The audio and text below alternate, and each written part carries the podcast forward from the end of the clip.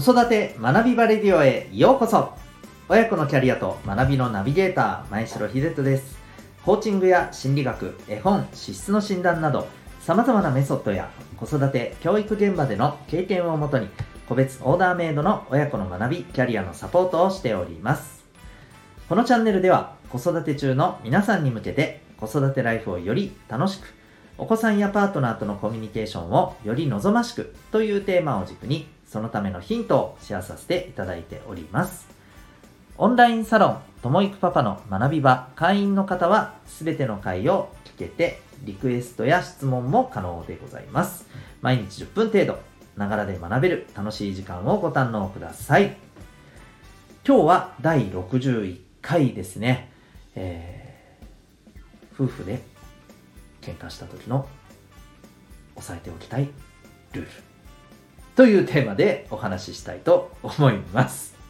えその前にですね、このオンラインサロンの説明の方をちょっとさせていただく時間をください。えー、このオンラインサロン、ともいくパパの学び場、えー、これはですね、えー、今子育て中のお父さん、そしてこれからお父さんになる予定の方、え、そんな方を対象にさせていただいているオンラインを中心とした、えサポートでございます。えー、例えばですね、子育てに役立つ情報やスキルをですね、ま忙しい中でも、えー、知りたい、そして活用したいということであったりですね、あるいは、えー、夫婦のコミュニケーションについての悩みを改善していきたいっていうことであったり、え、仕事も家庭もバランスよくですね、え、より充実させていきたいっていうことであったり、まあ、そんな思いを持っていらっしゃるお父さん方に、え、おすすめのサポートでございます。具体的にはどういったことをご提供させていただいているかと言いますと、えまず一つ目がですね、この毎日、え子育てや、えコミュニケーションの向上に、まお役立ちいただける様々な情報などを、え、お伝えしているこの子育て学び場レディオ、え、このスマホで聞けるラジオでございます。え、毎日、ま、10分程度でですね、えお伝えしております。で、さらに、えこれはあのサロン内のところでですね、サロン内のグループのところで、えリクエストいただければ、例えば、え子供がこう勉強をなかなかお家でやらないと、どういうふうにしたらいいかとか、あるいはあのね、えー、ご夫婦でのこのコミュニケーションっていうところで、あるいはま家事のこととかでですね、えー、ちょっとこういったところでなかなかあのうまくいかない部分があるんだけれども、どうしたらいいかとかですね、えー、まあ、本当にあの、些細なことでも構いません。全力であのお答えさせていただこうと思っておりますので、まそんなリクエストも、えしていただけますということですね。はい。で、これ以外にもですね、えー、オンラインでお父さん方、参加しているお父さん方で、えー、まあ、交流していろんなあの勉強ができる、まあ、あのオンラインの勉強会、相談会というものもやっております。えー、まあ、コミュニケーションですぐ使えるスキルをですね、えー、何か一つ学んで持ち帰っていただくとか、あるいはその相談会の中でですね、今気になっていることをですね、えー、まあ、よろしければシェアしていただいて、え私やま他のあの参加しているお父さんからもですね、えまあ、様々なあのフィードバックもあのいただきながら、えー、お家で、まあ、お役立ていただいて、えー、改善向上につなげていただけるようなそんな、まああのー、ポジティブな時間にできればなというふうに思ってます。まあ、そんな勉強会、相談会も月大体2回ぐらいありますね。さらに、えー、はい、まあ、お父さんのコミュニティってことで、やっぱり飲み会もあった方がいいですよね。えー、ま、ということで飲み会もございます。えー、オンラインもありますし、またコロナの状況も見ながらですね、少人数ではありますけれども、対面でも、はい、あのー、実施していくということで、はい、えー、そのあたりも、えご提供させていただいております。もちろん、あの、参加の際はですね、これはまあ、実費でお願いをできたらなというところはありますけれども、はい。えー、まあ、そんな、あの、お父さん方がですね、まあ、子育てやご夫婦のことであったり、あるいは、えー、お父さん同士のですね、この、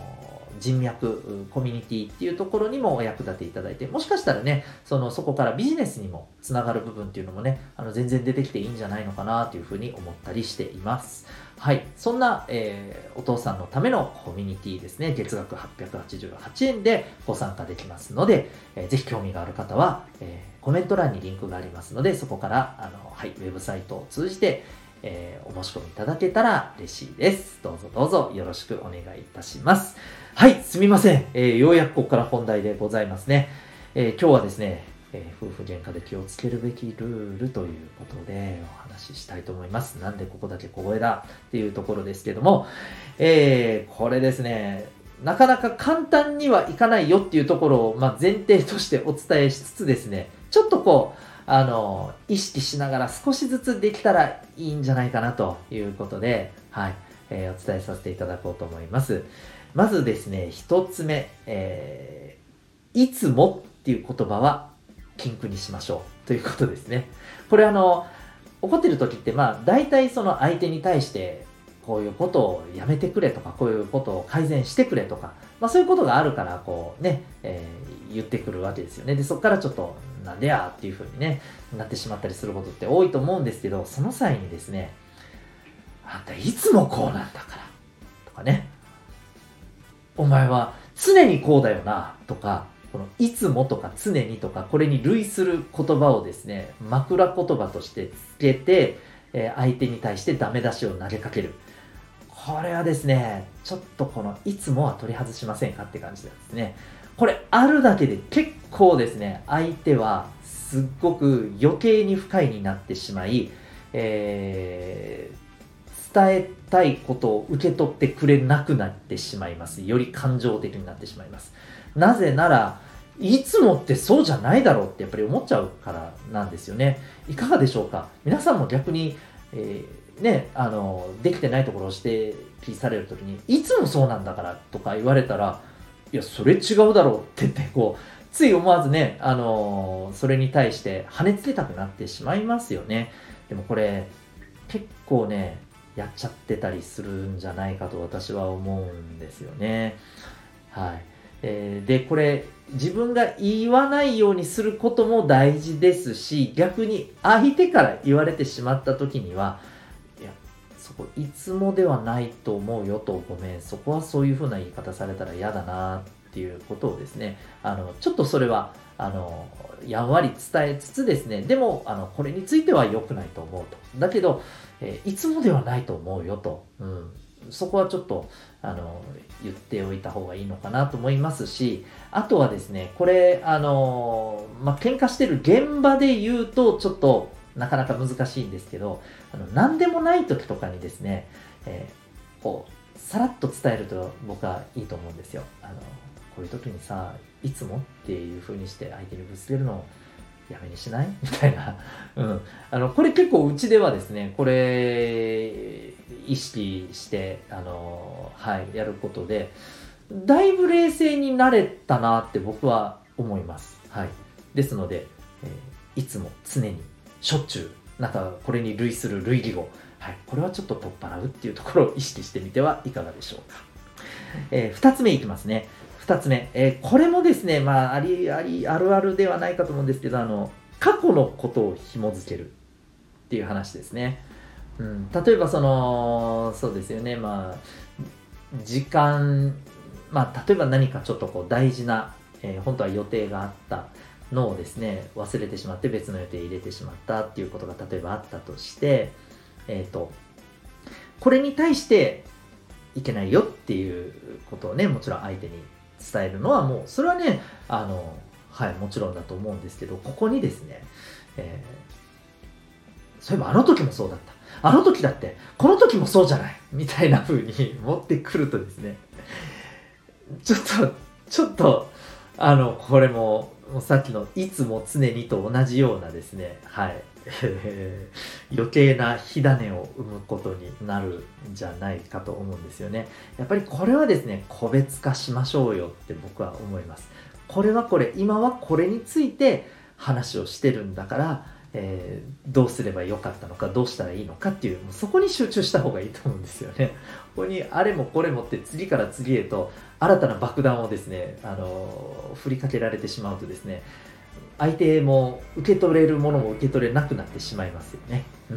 でこれもですねもちろんあの自分がやらないようにすることはあのはい、もちろんなんですけれども相手からそれを投げ込まれた時もですねやっぱり先ほどと同様にですね、うん、いや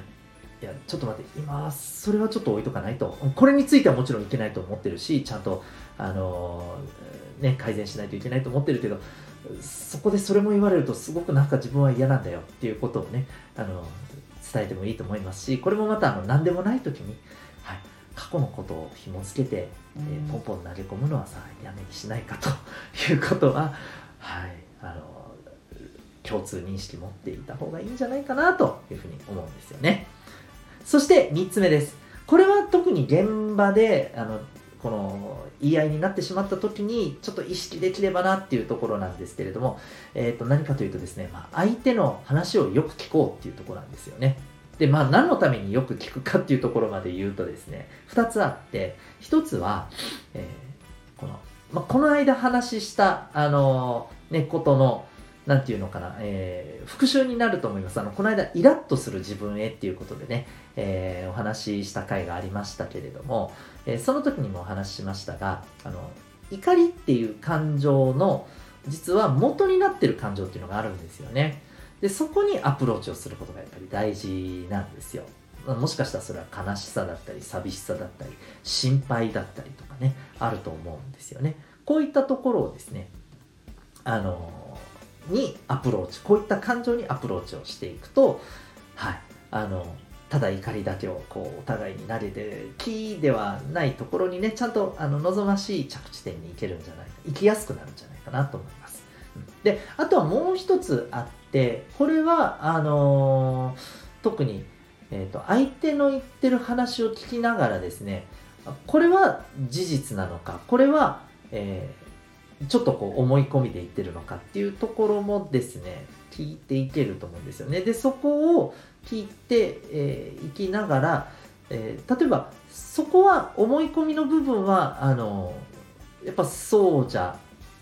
ないよねっていうところでこっちとしては受け取れますよね。なんていうのかなこう、えー、これが事実として自分が今ちゃんと受け止めないといけないことだなっていうのが選別できるとですねうーんなんて言ったらいいのかな。怒りで投げかけられてくるものって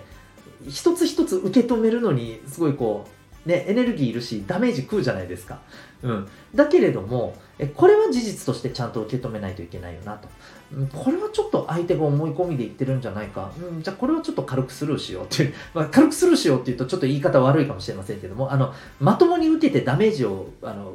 受けなくても済むようなちょっと、まあ、軽くさらっとこうね、えー、受け流せるぐらいな感じで聞けると思うんですよ。そうすると、こっちも、なんだろう、カッカカッカ感情をこう、燃え上がらせるんではなく、えー、一つ冷静にね、相手の話を聞きながら、それに対して、え